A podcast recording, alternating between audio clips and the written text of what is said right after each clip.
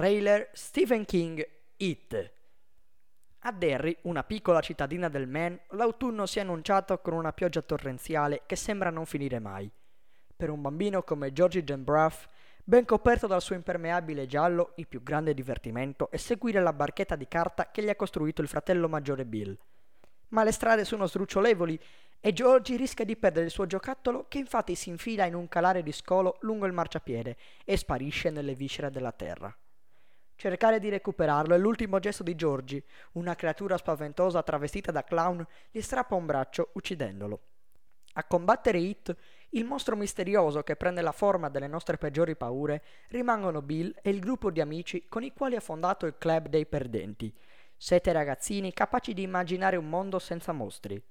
Ma It è un nemico implacabile e per sconfiggerlo i ragazzi devono affrontare prove durissime e rischiare la loro stessa vita. E se l'estate successiva, che li ritrova giovani adulti, sembra quella della sconfitta di It, i perdenti sanno di dover fare una promessa: qualunque cosa succeda, torneranno a Derry per combattere ancora. It, considerato una pietra miliare della letteratura americana, è un romanzo di bambini che diventano adulti e di adulti che devono tornare bambini, affrontando le loro paure nell'unico modo possibile, uniti da un'incrollabile amicizia. E ora è anche un film che racconta come il Club dei Perdenti ha sconfitto It la prima volta.